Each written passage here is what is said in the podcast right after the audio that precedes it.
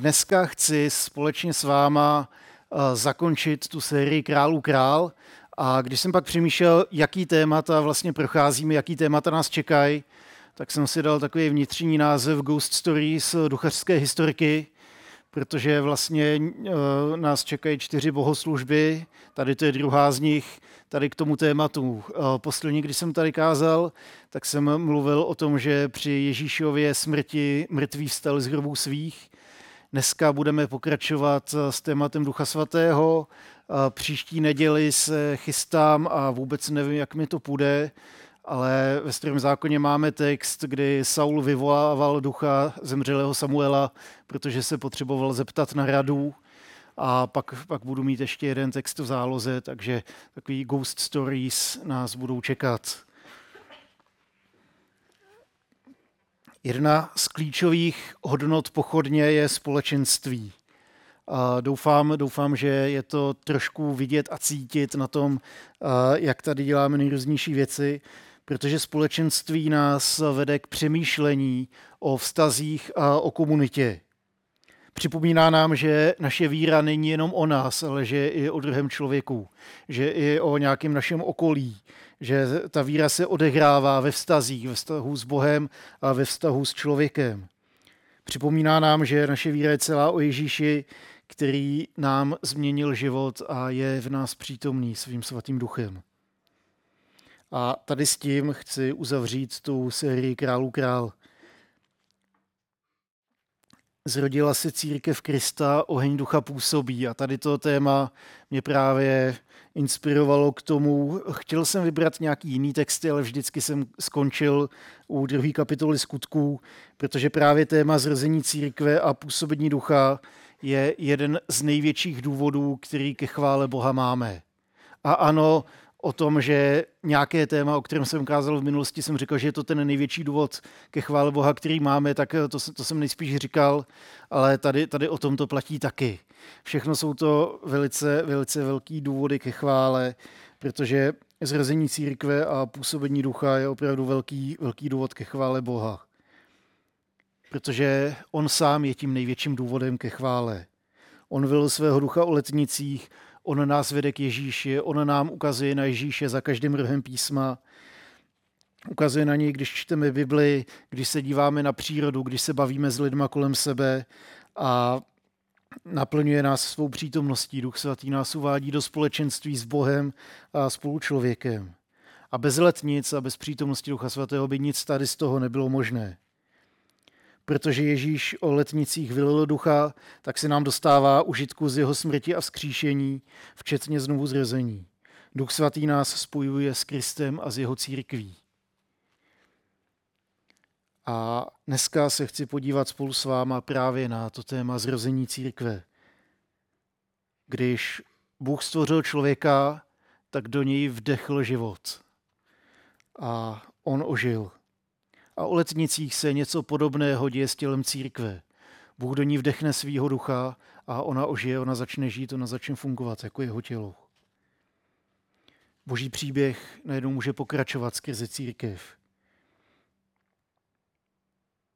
Když Duch Svatý přichází, tak se toho děje mnohem víc, než jenom, že se rodí víra jednotlivce. Bůh se totiž prolamuje do světa a mění životy. A naše víra, pokud je spojená s poslušností skutků, tak se stává branou božího působení ve světě. Víra učedníků, kteří byli schromážděni v horní místnosti, když duch přišel, tak oni poslechli jeho vedení a dali mu k dispozici svoje ústa. A lidé z celého světa mohli slyšet evangelium ve svém rodném jazyce.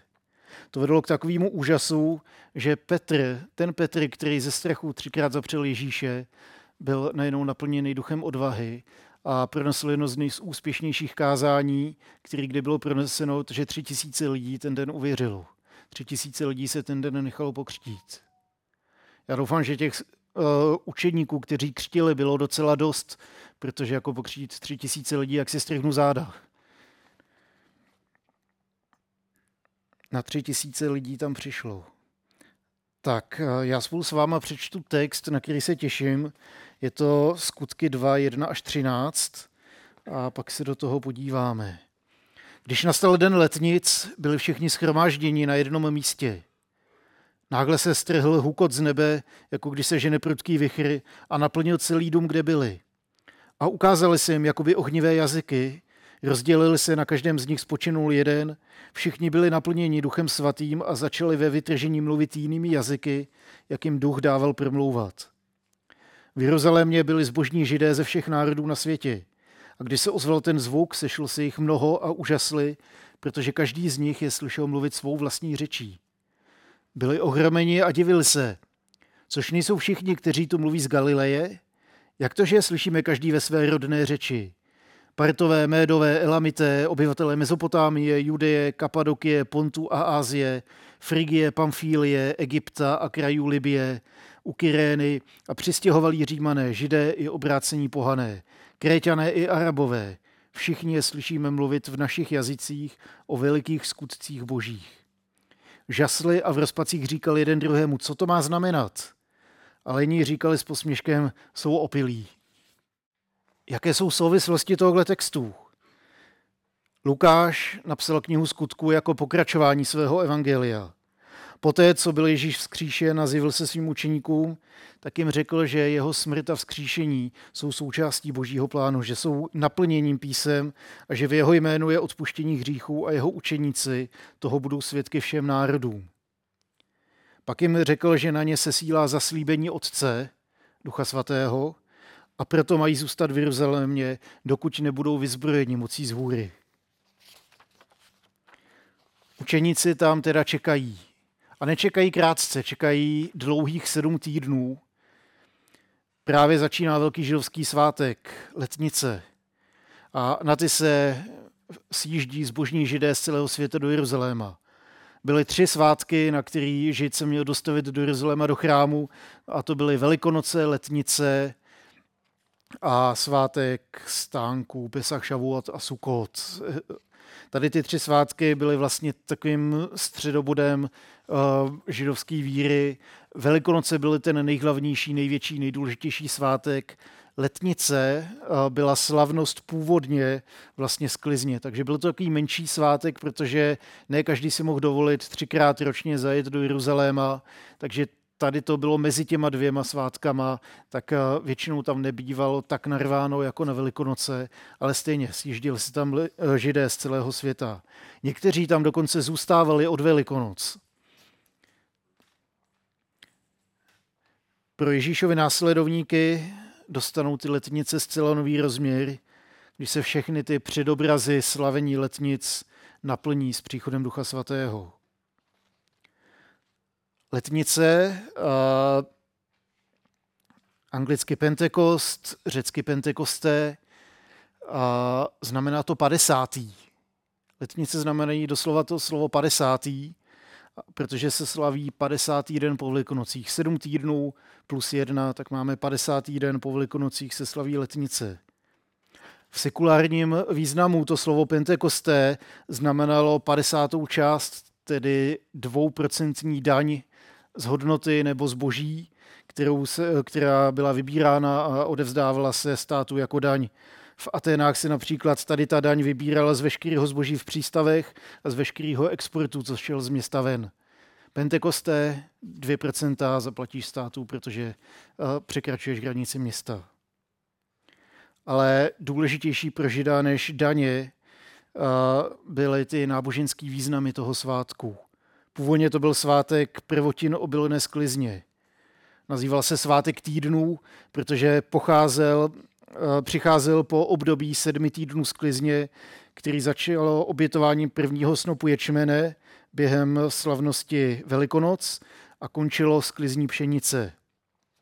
V době prvního křesťanského století se ale ten význam posunul. Už to nebyla slavnost sklizně, ale ten svátek letnic byl považován za výročí předání zákona Mojžíšovi na hoře Sinaj a za dobu každoroční obnovy Mojžíšovy smlouvy. Takže ten svátek znamenal buď vděčnost za sklizeň, ale po dobytí Jeruzaléma, po zničení chrámu, po exilu se to posunulo na výročí vydání Možíšova zákona.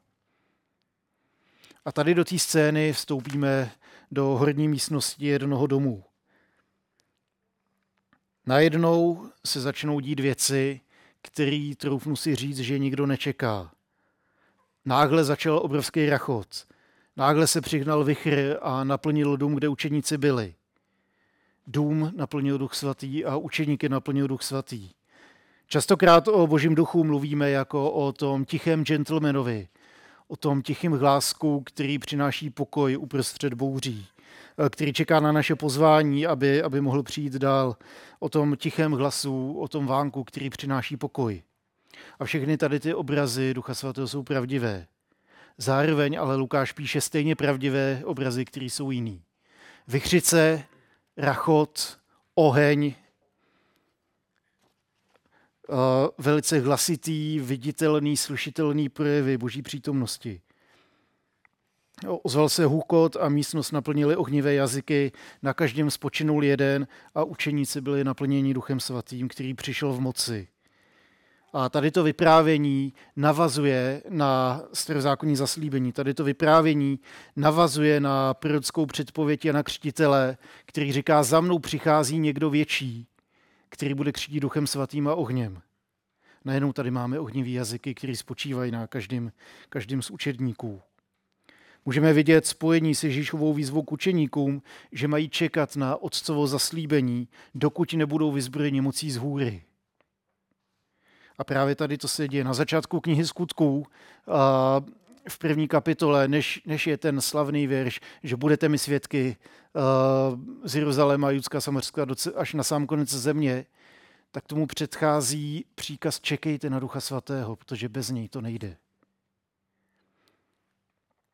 Bůh nepřichází potichu, ale přichází pěkně na hlas. Tak na hlas, že to přitáhne pozornost a zástupy z okolí toho místa, kde se setkávali. Bůh přišel za velice zřetelných smyslových okolností, tudíž smysly vnímatelných, viditelných, slyšitelných projevů, jako mocný vychr, jako rachot, jako ohnivé jazyky, které spočinuly na každém učeníkovi. Jeden z motivů židovských letnic bylo vyprávění o vydání zákona na hoře Sinaj. Bůh vyvedl lid z Egypta a provázil je v podobě ohnivého sloupu. A nejenom ten oheň spočívá na každém učeníkovi. Ní se naučeníky snáší ohnivé jazyky a jsou naplňováni duchem svatým. Ten rachot, který doprovázel tuhle událost, může připomínat to hřmění a blízkání nahoře, když Mojžíš rozmluval s hospodinem. A Izraelci říkali, radši, radši s ním mluv jenom ty, my se bojíme. Buď ten prostředník mezi náma a Bohem. Ale na druhou stranu na Duchu Svatém není nutně nic smyslového. Bůh častokrát doprovází nějakým viditelným, slyšitelným projevem svůj příchod, zejména když se jedná o nějaký určitý důležitý krizový situace nebo když přichází někde poprvé. Dělá to proto, aby svůj lid ujistil o své přítomnosti. To, co se děje, tak učeníci měli očekávat. Nevím, jestli očekávali, nevím, jestli si na tohle vzpomněli.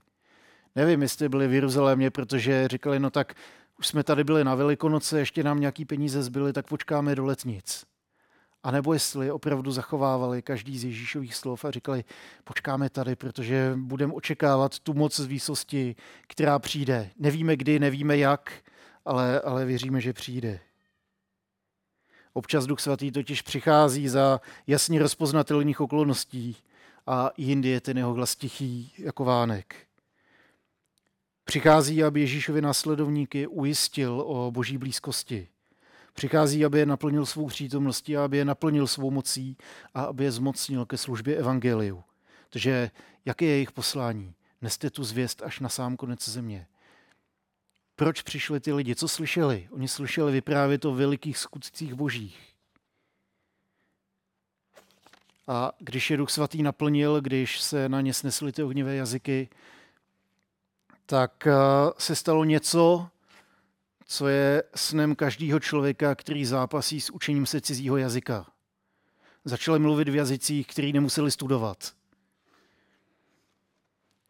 Já jsem se zapsal na kurz řečtiny pro pastory, takže každý pátek se cítím jako blbec, jako školáček v první třídě, když uh, náš učitel, uh, velice, velice jako skvělý člověk, tak ten je schopný hodinu přednášet o třech slovech. Já to vždycky žasnu a říkám si, co tady dělám. A pak si, pak si vzpomenu na tenhle text a říkám si, nebylo by fajn jako vlastně přijít a vystřihnout si tady kázání v Němčině, v korejštině, v italštině. Když Duch Svatý naplnil učeníky, začali mluvit jinými jazyky, jak jim duch dával promlouvat. Najednou začali plynule mluvit jazyky, které se nemuseli učit. A v teologii se tomu říká glosolálie, mluvení v nových jazycích, nebo mluvení v jazycích. To, že díky Duchu Svatému budou učeníci schopni mluvit novými jazyky, které se neučili, řekl Ježíš na konci Markova evangelia. Ty, kdo uvěří, budou provázet tato znamení. Budou v mém jménu vyhánět démony a budou mluvit v nových jazycích. Je to Marek 16.17, když tak. Tady ty jazyky umožní učeníkům mluvit o božím jednání v cizích jazycích jejich posluchačů. Proto ty jazyky fungují jako uschopnění k evangelizaci, aby každý člověk mohl slyšet o božím díle v jeho vlastním jazyce. Bůh vylevá ducha zaslíbeného, tento příchod ducha uschopně boží lid k vykonání misie, která jim byla svěřena. A za významné považuji to, že Ježíš předtím, než říkal, vy ponesete evangelium, tak předtím, než, než jim říkal tady ten úkol, tak jim dával zaslíbení. Budete vyzbrojení mocí zůry. Čekejte na dar Ducha Svatého, čekejte na dar Otce. Misie započala v okamžiku, kdy Duch Svatý přišel do života učeníků. Ten jim dal promluvit v nových jazycích, který se do té doby neučili. A mluvení ve světových jazycích, který se člověk nikdy neučil, je jedním z darů jazyků, který, který Bůh dává církvi, aby mohli mluvit jako jeho učedníci. A poštol Pavel potom trošku podrobnější mluví v 1. Korinským 12 až 14 o darech jazyků. A mluví tam o několika typech darů jazyků, eh, o těch, kteří jsou pro veřejnost, o těch, kteří jsou pro osobní růst, o těch, kteří eh, nepotřebují výklad, protože to jako já, kdybych tady začal mluvit plně francouzsky, protože by tady byl někdo z Francie, nebo bych začal mluvit plně, plně korejsky, protože by tady přišli nějací, nějací lidé z Koreje. Pak eh, Pavel mluví o dalším daru jazyku, eh, kdy na bohoslužbách někdo začne mluvit nějakým jiným jazykem, který není z tohohle světa, nějakým, nějakým božím, nějakým nebeským jazykem, který má následovat výklad. A pak jsou, pak jsou jazyky pro osobní růst, že když se, když se modlíme v tom novém nebeském jazyce, tak nás to buduje, posiluje, prohlubuje to vztah s Ježíšem, anebo naopak vykonáváme přímluvu za někoho na světě. Bůh vylevá svého ducha a tady to je možné. To, co se děje, tak navazuje na takový model, který Lukáš rád používá v celém evangeliu a v celé knize skutků. Je nějaká událost, nějaký div a potom následuje vysvětlení. Učeníci mluví o velikých skutcích božích v cizím jazyce a pak následuje vysvětlení. Petr si stoupne a začne kázat. To, se, to, se, to nejsou opilí, děje se to, co bylo předpovězeno v Bibli. Bůh pokračuje v tom, co zaslíbil.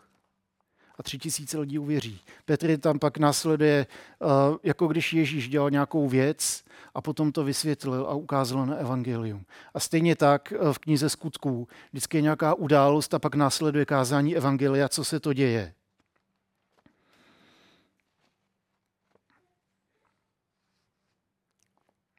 Učeníci promluvili doslova k celému světu, protože do Jeruzaléma se sjeli zbožní židé z celého světa. Přijeli na slavení letnic eh, z celé diaspory a diaspora znamená eh, to, kam byli židé rozptýleni po pádu Samaří roku 722 anebo po pádu Jeruzaléma roku 587, kdy cizí vojska dobily Izrael, eh, odvedli do zajetí, do exilu vlastně celou, celé generace židů a někteří tam pak zůstali bydlet po mnoha a mnoha letech, kdy měli možnost se vrátit do Izraele. Někteří se vrátili, někteří tam zůstali a tak vznikly židovské obce po celém tehdy známém světě.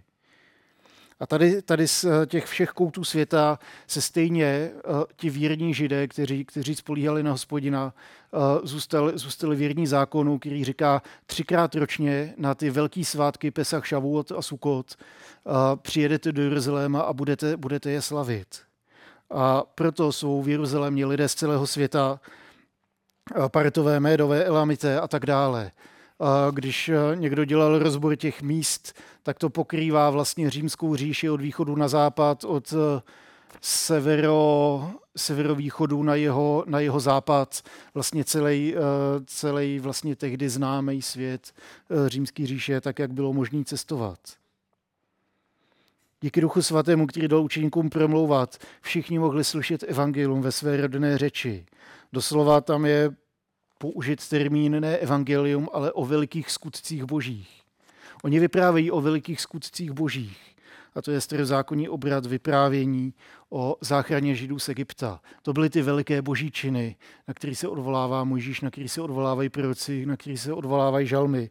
Když jsou veliké skutky boží, tak to mluví o božích záchranných uh, prolomeních se do lidských dějin.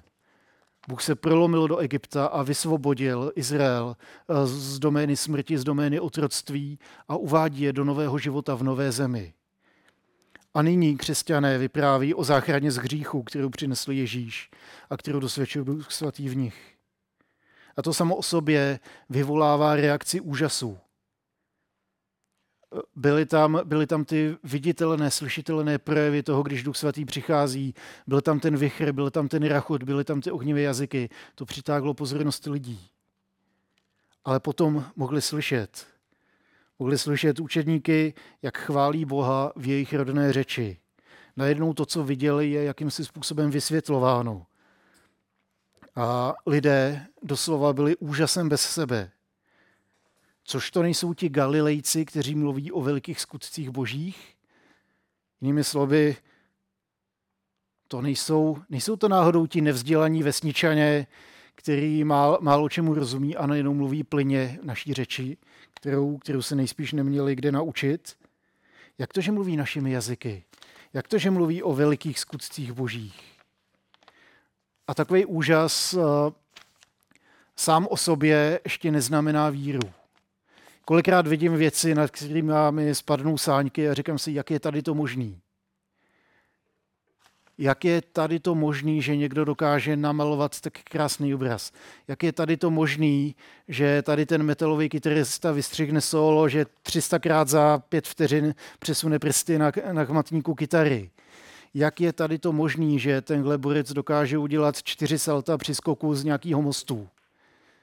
Mě to hlava nebere a jsem v úžasu. Ale pak si taky můžeme být v úžasu z nějakých božích věcí. Jak je tady to možný, že Bůh stvoří církev z takový nesourodý skupiny lidí, jako tady, tady jsme teď my třeba. Jak je tady to možný, že dneska na Vinohradech se slavilo díku vzdání a přestože jsme tam byli lidi z celý, eh, ze všech koutů světa, eh, byla tam korejská církev, byla tam neslyšící církev, byla tam mezinárodní církev, ale všichni jsme byli jednoho ducha. Jak, jak je tady to možný, než že tady to dělá Bůh? Co se to děje? Byli zvědaví a upřímně hledali odpověď. A tady to je jedna z těch reakcí, jak s tím úžasem pracovala jedna skupina lidí. Něco se děje a zajímá mě to a proto budu poslouchat, co se děje dál. A ti, co poslouchali, tak pak slyšeli Petrovo kázání. To není omyl, ani nejsou opilí, ale Bůh jedná a já vám to ukážu na písmu a teď začne ty proroctví a co se naplnilo a že všechno vrcholilo v Ježíši a co mají dělat, čiňte pokání, věřte evangeliu, dejte se pokřtít a tři tisíce lidí to udělá. Jiní na to reagovali jako typický Češi. Když nevěděli, jak zpracovat to, co právě vidí, tak si z toho začali dělat srandu a začali se posmívat. Jo, to jsou opilí určitě, to jako po deseti pivech bude každý takhle zpívat. Do příběhu se můžeme dostat my teď a tady. Následování Ježíše nás totiž častokrát může zavést na místa, kam bychom to nečekali. Může nám skřížit cestu s lidma, který bychom si sami za sebe nevybrali. vede nás do vztahu, který bychom za sebe nevyhledávali, staví nás před výzvy, kterým bychom se nejradši obloukem vyhnuli. Občas narazíme na situace, místa nebo lidi, se kterými asi nevíme rady. Občas něco v nás vevnitř vře, občas nás něco pálí na jazyku. A pokud je to ducha svatého, z ducha svatého, tak nestojíme nečinně. Protože pokud to spolkneme, tak nás to pak bude v žaludku pálit ještě mnohem víc. Když se naučíme reagovat jako učedníci, tak budeme jako ti, kdo uposlechli vedení ducha a udělali třeba něco, čemu nerozumí, uh, něco za hranici toho rozhodnutí třeba nevidíme, jak to bude pokračovat. Nevíme, jak to dopadne. Ale výsledkem je to, že když takhle složíme důvěru v Boha a spolehneme se na jeho vedení, tak to potom končí chválu velikých božích skutků, který on udělal. Častokrát evangelium přichází v těch velice nečekaných situacích, skrz ty nečekané vztahy a skrz zdroje, kam mě by to nenapadlo. Já bych si rád myslel, že jsme v pochodně vymysleli eh, tu nejlepší strategii a ten nejlepší plán, jak evangeliem zasáhnout dřepy a že když budeme dělat tady těch pět bodů, tak, eh, tak uvěří všichni v řepích a bude to skvělý a úžasný. Hurá! Jenže častokrát mám pocit, že kdykoliv nějakou strategii sformuluju a pojmenuju, tak vím, že takhle to nefunguje a že pokud někdo přijde do pochodně a ne, nebo do, jiný, do jakýkoliv jiný církve, tak mám pocit, že spíš ty lidi nějakým způsobem jak si spadnou z nebe, protože je pošle sám Bůh. Ale oni nepadají sami z nebe. Oni přichází, protože Duch Svatý je přitahuje. Protože udělají něco, co třeba neví, jak to roznutí dopadne, nerozumí tomu, ale, ale vydávají se v šanc tomu, co cítí. A stejně tak křesťané. Pokud, pokud Duch Svatý nás vede do nějakého vztahu, do nějakého rozhodnutí, do nějaké situace, my třeba nevíme, jak to dopadne, nevíme, co od toho můžeme čekat, ale pokud to uděláme, tak budeme žasnout, jak velký skutky Boží se dějou mezi náma, v nás a skrze nás. V případě učeníků o prvních letnicích eh, církve to byly zástupy třech tisíců lidí, kteří vydali svůj život Ježíši a nechali se ten den pokřtít. Jenom protože učeníci uposlechli vedení Ducha Svatého, který jim dal nějaký pálení na jazyk, který mu nerozuměli, který neuměli pojmenovat, řekli, bože, tady máš moje ústa a řekni si skrze něco chceš. A zaznělo evangelium. Myslím si, že tady je ta synergie vedení ducha a zároveň poslušnosti víry. Že uh, duch není ten, kdo nějakým způsobem znásilní naší uh, svobodnou vůli a udělá si skrze nás, co chce, s náma nebo bez nás. Já bych teda radši, ať s náma. A zároveň u těch učeníků vidím neuvěřitelnou víru a důvěru toho, že když Duch Svatý v nás něco dělá, tak uh, já ti duchu pustím i tady do té oblasti života. Církev je přece tělo Kristovo. To znamená, že Ježíš pořád jedná tady v tom světě skrze svýho ducha. A tady má ruku, která může něco udělat, tady má nohy, které můžou někam jít a tady má ústa, které můžou něco říct. Věřím, že Bůh jedná a zároveň, že člověk musí nějakým způsobem eh, přidat ruku k dílu nebo ústa k dílu, protože museli do toho vedení, který od ducha přicházelo, vložit něco, čím to proměnili ve skutek. A když se duchu odevzdali, tak zaznělo evangelium. Evangelium zaznělo v jazycích, který by ty učeníci trvalo léta, než by se je naučili plynule. Trvalo by léta, než by vůbec vytvořili nějaký plán, jak jít tady s tou dobrou zprávou až na sám konec země. Ale když Bůh jedná, když Duch Svatý začne působit, tak najednou způsobí, že celý svět přišel do Jeruzaléma a slyšel evangelium. Zástupci z celého světa přišli do Jeruzaléma a slyšeli evangelium ve své řeči. A jak to pokračovalo dál, tak to je celá kniha skutků. Je to o tom, jak eh, církev se zrodila, jak oheň ducha působí dál, jak Bůh jedná, jak dělá úžasné věci skrze, skrze uh, lidi, kteří se mu vydávají a kapitulují a řeknou, bože, dobře, tady jsem, použij si mě. protože z té hrstky vystrašených rybářů a vyvrhelů společnosti a netrénovaných celníků a nedovzdělaných vesničanů ze severu by asi nikdo nečekal, že se, uh, že se stane síla, která změnila svět tak, jako známe. Donovan tady minule uh, mluvil o tom, že když uh, církev uh, ty první tři století rostla neuvěřitelným tempem, že 10% tehdy známého světa bylo křesťanský, protože lidé se vydali Bohu v šanc. Protože otevřeli svoje životy a řekli, bože, tady jsou moje ruce, tady jsou moje nohy, tady jsou moje ústa, tady je můj obývák. Ti, kdo takhle dali v šanc svoje schopnosti uh, a sebe sama Bohu, tak Bůh si tady to vždycky může používat. A možná právě proto Apoštol Pavel říká, v mojí slabosti se zjevuje boží síla nejvíc. Tam, kde já nestačím, tak o to víc důvěřuju Bohu. A přál bych si, aby to nebylo jenom tam, kde nestačím, ale ve všem, abych mohl říct, že já plně důvěřuju Bohu. Bože, tady máš moje ruce, tady máš moje nohy a tady máš moje ústa. A i když nebudu rozumět tomu, co z nich vyjde, tak věřím, že je to z tebe a věřím, že ty z Kristu můžeš požehnat ještě mnohým. Nebraňme se, když chce duch skrze nás něco říct nebo udělat. Zrození církve je o tom, že Ježíš ji svým duchem vede a my se stáváme tělem, stáváme se jeho rukou, jeho nohou, jeho ústy.